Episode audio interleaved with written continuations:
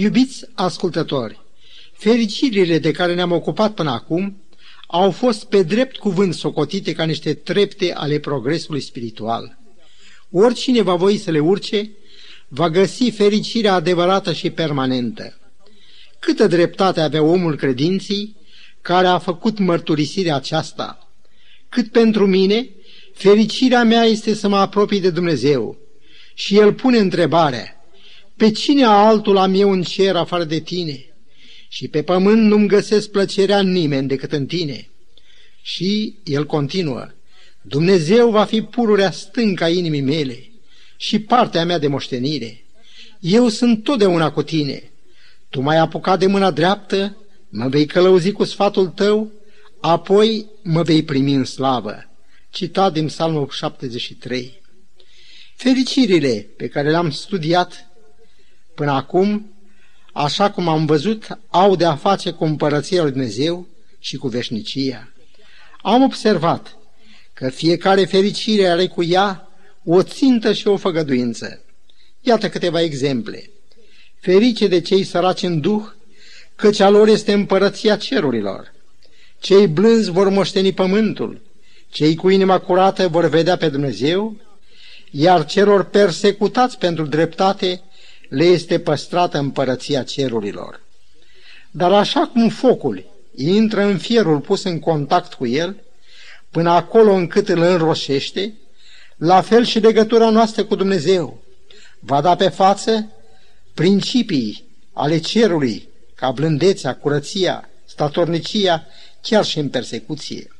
Acestea nu ne recomandă numai pentru împărăția lui Dumnezeu, ci ne face destoinici de a fi împreună lucrători cu Dumnezeu în lumea aceasta. În legătură cu statornicia, îmi vine în minte experiența prin care a trecut o tânără protestantă pe nume Marie Durand. Ea a fost arestată și închisă într-o închisoare din Munții Cerveni la vârsta de 18 ani și a fost liberată din închisoare când a ajuns la vârsta de bunică.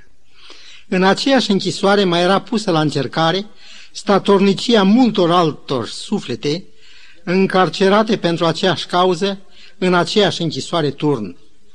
Cât de pătrunsă de principii ca ascultarea, credincioșia și dragostea era această tânără care a scrijilat pe o lespede de piatră a pardoselii celulii ei cuvântul rezistei, adică rezistați, chiar în locul unde o rază de soare arunca lumina ei. Ce putere de înrăurire au statornicia, răbdarea, ascultarea, credincioșia, virtuți sădite de Duhul Sfânt în caracterul creștin. Tocmai de aceea Domnul Hristos a spus, voi sunteți sarea pământului. Prin cuvintele acestea, El definește o sfântă datorie a creștinului față de lumea în care trăiește. În prelegere de azi, dorim să studiem în continuare predica de pe munte. Să citim cuvintele Mântuitorului din Matei, capitolul 5, versetul 13. Voi sunteți sarea pământului, dar dacă sarea își pierde gustul, prin ce își va căpăta iarăși puterea de a săra? Atunci nu mai e bună de nimic decât să fie lepădată afară și călcată în picioare de oameni. În atâtea împrejurări, Domnul Isus a luat lucruri din natură pentru a ilustra niște adevăruri veșnice. Expresia voi sunteți sarea pământului, pe cât de simplă în enunțarea ei, pe atât e de bogată în conținut. Să urmărim folosirea sării tocmai pentru a vedea la ce lucrări asemănătoare din viața spirituală face referire. Închipuiți-vă că din bucătăria noastră a lipsit sarea. În Iov 6 cu 6 scrie, Poți mânca cei fără gust și fără sare? Așa cum bucatele capătă gust datorită sării, la fel și prezența copiilor lui Dumnezeu aduce cu ea atâtea binecuvântări în viața oamenilor. Sarea propriu-zisă joacă un rol vital în organismul nostru. Ea este unul din factorii care contribuie la menținerea apei în organism. Dacă n-ar fi sarea, mușcii noștri nu s-ar contracta. Inima noastră n-ar putea să bată. Urmașii Domnului Hristos au o chemare în lumea în care trăim, asemănătoare cu aceea sării din organism. Ei fac inima să bată de milă pentru cei în lipsuri de tot felul, cum și pentru cei pierduți în întunericul rătăcirii și în străinării, de pacea și bucuria care sunt în Dumnezeu. Dar sarea nu are numai calitatea de a da gust, ea are o putere nebănuită de a păstra. Poate că v-a fost dat să vedeți pescari care după ce au adus peștele la mal, l-au spintecat și apoi au pus sare peste el. Deși peștele e atât de repede supus stricăciunii, puterea sării îi păstrează calitatea de aliment și ne permite folosirea lui la o dată în viitor, în ciuda căldurilor verii care altminteri ar grăbi alterarea lui. Când Domnul a rostit cuvintele, voi sunteți sarea pământului, el s-a referit îndeosebi la această proprietate a ei de a fi o stabilă împotriva stricăciunii. Apostolul Pavel ne îndeamnă, nu luați deloc parte la lucrările neroditoare ale întunericului, ci mai degrabă o sândițile. Efeseni 5 cu versetul 11. Faptul că oameni din țări păgâne și de pretutindeni sunt cu milioanele atrași și schimbați de puterea Evangheliei, însemnează că cei numiți sarea pământului au exercitat puterea lor de a influența în bine viața oamenilor amenințată de nepăsare, necunoștință sau patim degradatoare ale întunericului. Numindu-ne sarea acestei planete, va să spună că Dumnezeu ne folosește ca mijloace ale Harului Său Mântuitor. Faptul că El ne-a ales ca popor al Lui implică o chemare la slujire, sarea pentru a da gust și pentru a conserva lucrurile supuse stricăciunii, trebuie să se amestece, să se împrăștie, aș zice chiar să se facă una cu acele lucruri a căror salvare stă tocmai în acest amestec. Acei care se socot urmașa lui Hristos trebuie să se împrăștie asemenea sării printre oameni. Prin legături personale cu semenii noștri, putem exercita asemenea sării o influență adesea hotărătoare, atât în problemele vieții de fiecare zi, cât și în cele de interes veșnic. Întrebarea este, câți creștini își dau seama de datoria pe care o au pentru o lume pierdută? În ce măsură influențează ei viața și destinul oamenilor? Dacă din punct de vedere fizic sarea exercită niște însușiri salvatoare pentru lucruri supuse stricăciunii, în sens spiritual, cei pe care Iisus i-a numit sarea pământului exercită o influență mântuitoare în lumea noastră.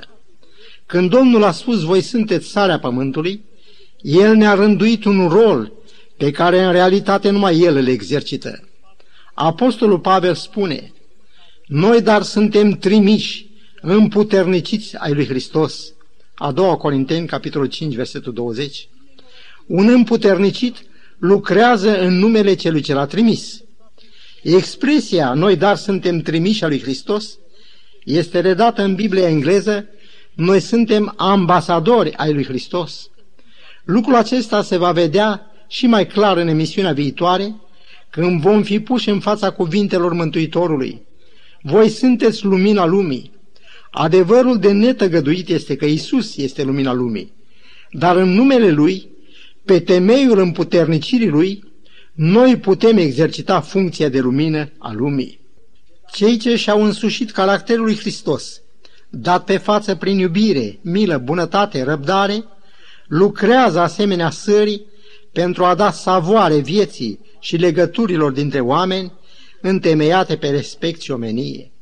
Omenirea a făcut de atâtea ori experiența că fără creștinism societatea omenească nu numai decade, ci se și dezintegrează.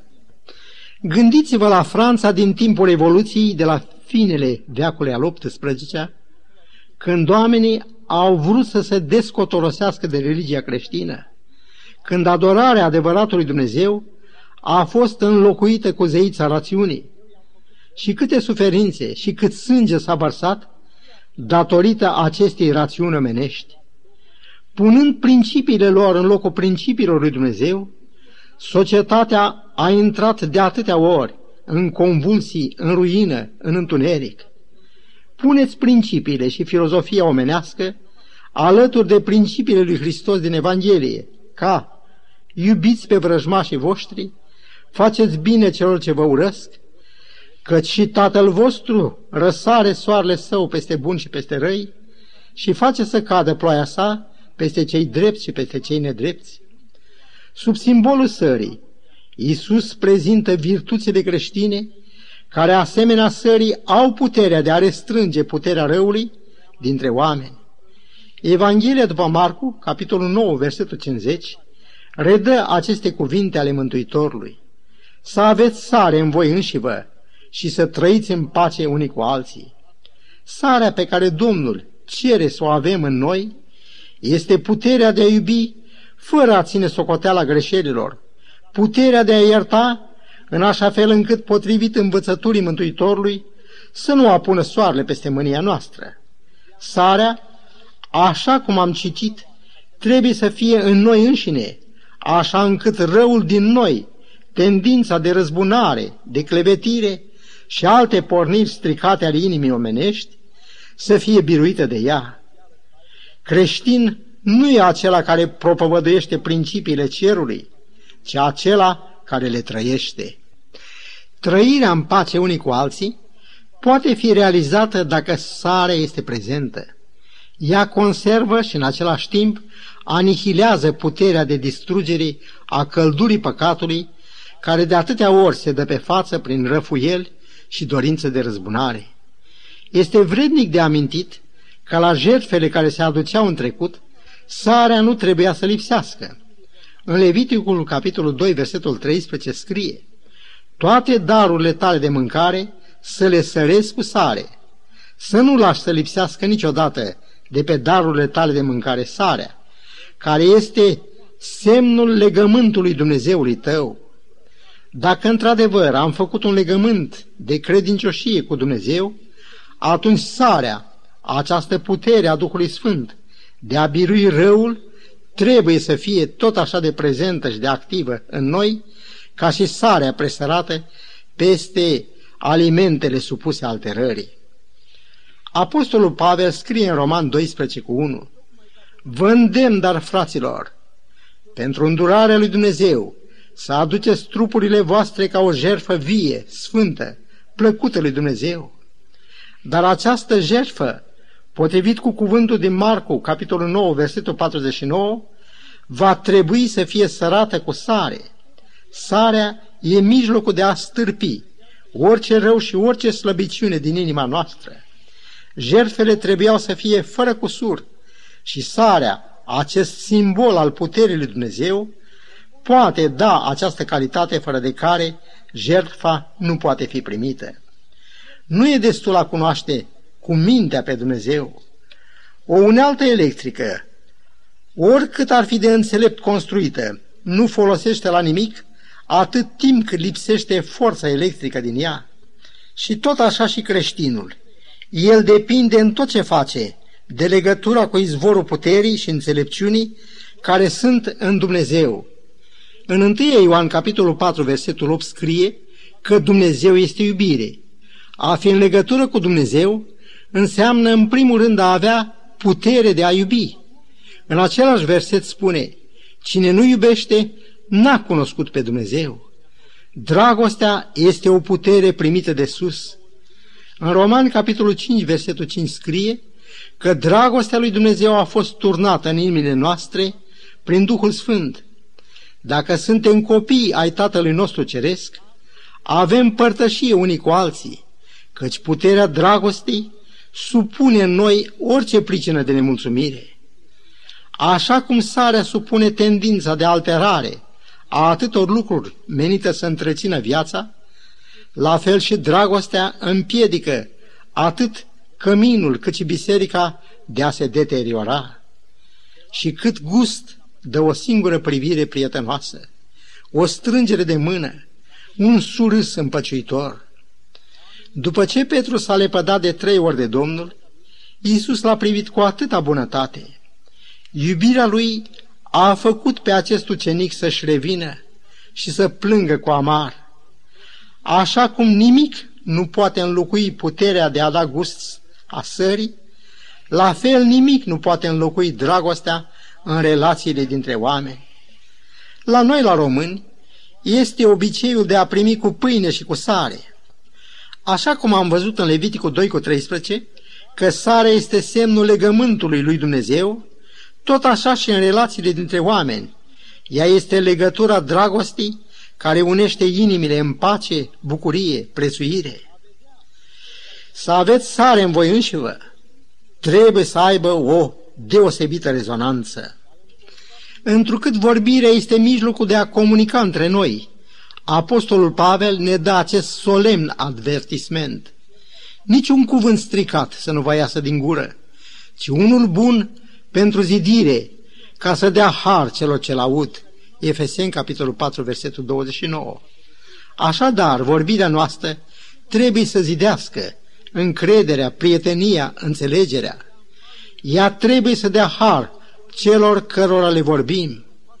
Când o femeie a fost adusă înaintea Domnului Hristos, cu o învinuire vrednică de moarte după judecata părișilor ei, și când, în urma scrierii Domnului cu degetul pe pământ, aceștia au plecat până când n-a mai rămas nimeni, Iisus a întrebat pe femeie, Nu te-a osândit nimeni? Și a răspuns, Nimeni. Atunci el a zis, Nici eu nu te osândesc, du-te și să nu mai păcătuiești. Cât har au dat aceste cuvinte acelui suflet atât de împovărat de păcat. Dragostea și bucurie iertării a inundat inima acelei femei și câtă iubire și recunoștință a dat ea apoi pe față pentru Mântuitorul ei. Când vom învăța oare să vorbim ca să zidim ceea ce a stricat păcatul și să dăm har celor greșiți după părerea noastră?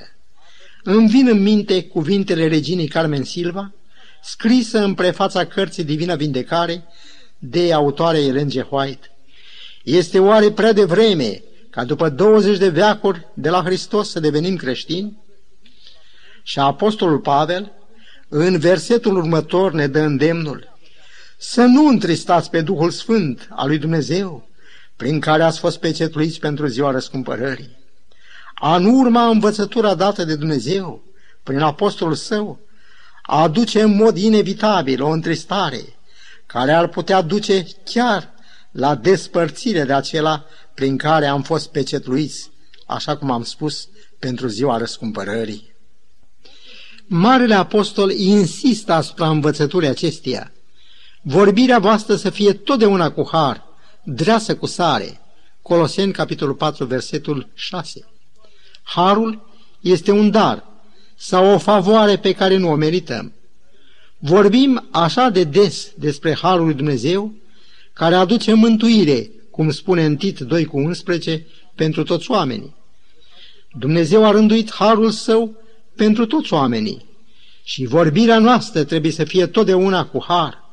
Harul nu purcede din merite, ci este un prisos al iubirii. De fapt, aceasta este sarea cu care trebuie să fie dreasă vorbirea noastră. Voi sunteți sarea pământului. Aceasta însemnează o datorie sfântă, așezată pe umerii noștri de Dumnezeu. Sarea nu-și poate exercita puterea ei de a împiedica stricarea dacă stă deoparte. Așa cum cei chemați să stingă un foc trebuie să se apropie de foc ca să-l stingă, în ciuda primejdiei, la fel cei chemați să fie sarea pământului, nu trebuie să se retragă de teama persecuției, luări în râs sau oricărui alt motiv, ci trebuie să stea într-o legătură strânsă cu oamenii, pentru care Dumnezeu i-a rânduit să fie un mijloc de salvare. Să ne uităm la trimișii Domnului, proroci, apostoli sau misionari de azi. Abraham a plecat din țara lui, din rurdenia lui, fără să știe unde se duce. Apostolul Pavel și-a părăsit și el țara, rude și prieteni, pentru a fi trimis departe la neamuri. A lucrat în Asia, Macedonia, Grecia, Italia, Spania, insulele mării și a lucrat uneori și la facere de corturi ca să se poată întreține. El este omul care a zis, măcar că sunt slobot față de toți, m-am făcut robul tuturor. Era liber din punctul de vedere al învoielilor omenești, în sensul că nimeni nu l-a angajat. dar nu era liber față de chemarea Domnului Hristos de a fi sarea pământului, că ceată ce spune tot el, Vai de mine dacă nu vestesc Evanghelia. 1 Corinteni, capitolul 9, versetul 16. Unii se măgulesc că sunt, prin purtarea lor, o lumină pentru lume. Eu nu contest valoarea unui far așezat pe o înălțime pentru a lumina marea, dar Domnul ne-a trimis să fim și sarea pământului, care numai prin contact personal produce efectul ei de a stăvili puterea răului. Domnul Hristos a pus însă și această întrebare. Dar dacă sarea își pierde gustul, prin ce își va căpăta iarăși puterea de a săra? Și tot el ne dă răspunsul. Atunci nu mai este bună de nimic, decât să fie lepădată afară și călcată în picioare de oameni. Nu știu ce soartă poate fi mai amară decât aceasta. Sarea ce și-a pierdut puterea de a săra reprezintă pe acei creștini care și-au pierdut asemănarea cu Hristos. Ei nu mai sunt buni ca El, nici miloși ca El. Hristos a murit pentru păcătoși, dar ei sunt nepăsători față de păcătoși. Ei au pierdut dragostea lui Hristos față de cei greșiți și rătăciți. Apostolul Pavel spune în 1 Corinteni 13, 1 și 2, Chiar dacă aș vorbi în limbi îngerești, chiar dacă aș avea darul prorociei și credința, încât să mut și munții și n-aș avea dragoste, nu sunt nimic. Să nu uităm că și magii Egiptului au prefăcut apa în sânge și au scos broaște din râu. O credință lipsită de puterea dragostei sau doar o formă de evlavie sunt tot una cu nimic. Îmi vin în minte cuvintele apostolului Pavel din a doua Corinteni 13 cu 5, pe voi înși vă încercați-vă dacă sunteți în credință. Pe voi înși vă cercetați-vă. Proba nu stă în crezul la care am aderat, ci în asemănarea noastră cu Hristos. Creștinul din viața căruia lipsește harul lui Hristos, puterea lui de a atrage și a salva suflete, este o sare care, așa cum a spus Domnul, nu mai este bună de nimic decât să fie lepădată și călcată în picioare de oameni. Dar în ce contrast izbitor stă un adevărat creștin față de unul doar cu numele. În Genesa 18 cu 32, Domnul declară că nu va nimici Sodoma dacă se vor găsi în ea zece oameni buni.